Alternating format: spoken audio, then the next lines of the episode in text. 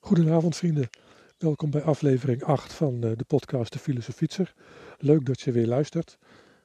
Uh, dag 8, maar dan beginnen we altijd met uh, nacht 7, dat is de traditie. Nou, daar kan ik heel kort over zijn, want die kan je wel raden. Het was koud, steenkoud. maar ik heb er doorheen geslagen, zonder zelfs hele extra veel kleding aan te trekken. Heb ik het toch wel gered redelijk goed, nou redelijk goed geslapen. Uh, af en toe een paar uurtjes, maar ik beter uiteindelijk dan ik uh, verwacht had. Dus uh, nou, dat hebben we ook weer, weer overleefd. En toen dag 8. Ja, het is hier zondag, net als bij jullie 1 mei. En hier is de feestdag. en dan is alles dicht. Waar die Fransen ook dan naartoe zijn, ik heb geen idee. Ik zag, het is op straat erg rustig. de, de terrasjes zijn natuurlijk bijna allemaal dicht. dus ja, ik weet ook niet waar ze naartoe gaan. Misschien zitten ze allemaal wel heel braaf uh, thuis. Uh, en dat gaf nog wat meer rust op deze zondagse rit dan, uh, dan op een andere zondag, denk ik. Er kwam nog wel langs een plaatsje waar ze een soort van vrijmarkt hadden. Heel grappig om te zien. maar voor de rest heb ik er helemaal niks, niks gezien. Nou, het verhaal over de dag lees je op Facebook met wat foto's erbij. Ik wil het nog wel even hebben over de gebeurtenis van de dag. De val van mijn fiets in Mouzon. Die is dus gevallen. Terwijl ik hem toch, dacht ik, goed had eh, neergezet, maar dat was niet zo. En ik dacht dat het allemaal wel meeviel, dat de fiets uh, onbeschadigd was en dat was ook zo. Maar toen ik uh, weg wilde rijden, zag ik dat de, de, trailer niet meer goed zat. En het bleek dat de knop waar die mee vastzit aan de trekhaak, dat die was afgebroken. En ik zag al een stukje plastic liggen, maar kon dat niet thuis brengen. Maar dat was dus de kapotte helft van de knop. Nou, ik heb het met duct tape weten te maken en Daarna moest ik nog zo'n kilometer of 12, 13 uh, naar de camping. En dat was uh, uh, nou, 6, 7 kilometer vals plat. Althans, vals plat. Een wielrennen noemt dat misschien vals plat. Het was 6, 7 procent. Ik vond het toch echt wel redelijk door moeten trappen. Maar dat ging eigenlijk wel goed. En de kar ging goed. Dus het lijkt alsof duct tape het wondermiddel is om dit soort dingen op te lossen. Nou ja, over pech gesproken. Het, moet mij wel even denken aan uh, de filosofie van de Stoïcijners. En uh, Stoïcijns, dat wordt vaak verward met onverschillig. Maar dat is het absoluut niet. Het is je meer bekwamen in de voorbereiding op dingen die mis kunnen gaan. En dat je daar dan niet in de emoties moet schieten, maar dat ja, dingen overkomen je nu eenmaal. Een pechgeval is dit. Maar er kunnen natuurlijk ook veel grotere drama's zijn waar je gewoon geen invloed op hebt. Waar je niks aan kan doen.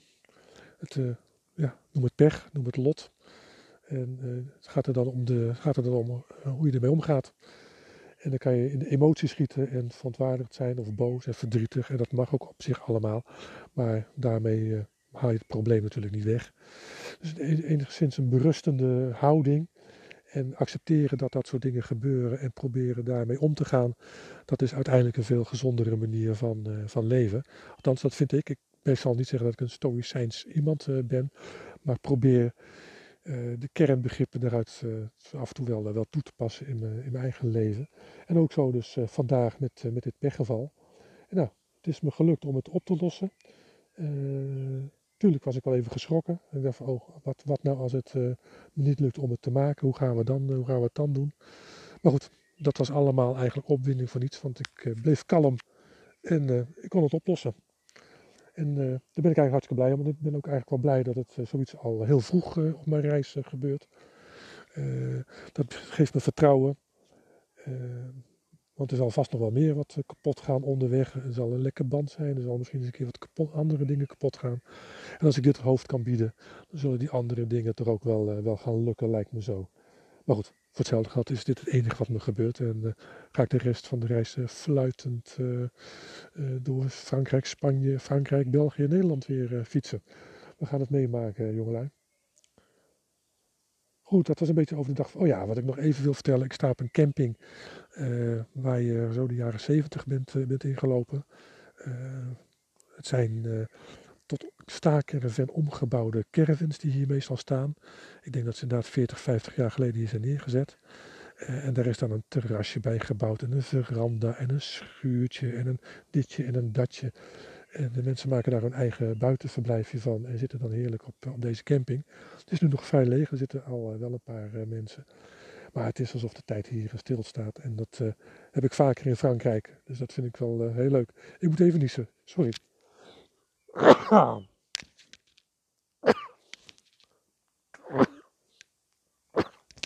sorry, we gaan gewoon door. Want anders moet ik het hele stuk weer opnieuw opnemen. Daar heb ik eigenlijk uh, geen zin in. Dus excuus voor deze uh, niespartij. Uh, ik ga me gaan afsluiten, want jullie zullen wel denken, is het helemaal gek geworden. Wat is dit voor amateurisme? Nou, dat is het ook. Maar goed, dan moet je maar aan wennen.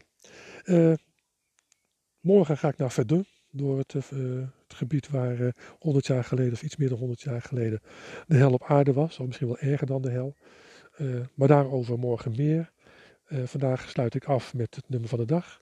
En omdat het eigenlijk een heerlijke fietsdag was, ondanks de pech, heb ik gekozen voor Opfietsen van Skik. Je vindt hem op de playlist De Filosofie op Spotify. En dan wens ik je voor vanavond, als je nu luistert, een hele fijne avond en een hele fijne nacht. En luister je morgen, dan wens ik je een hele fijne dag. En geniet van de geluksmomentjes die ongetwijfeld op je pad komen. Tot morgen.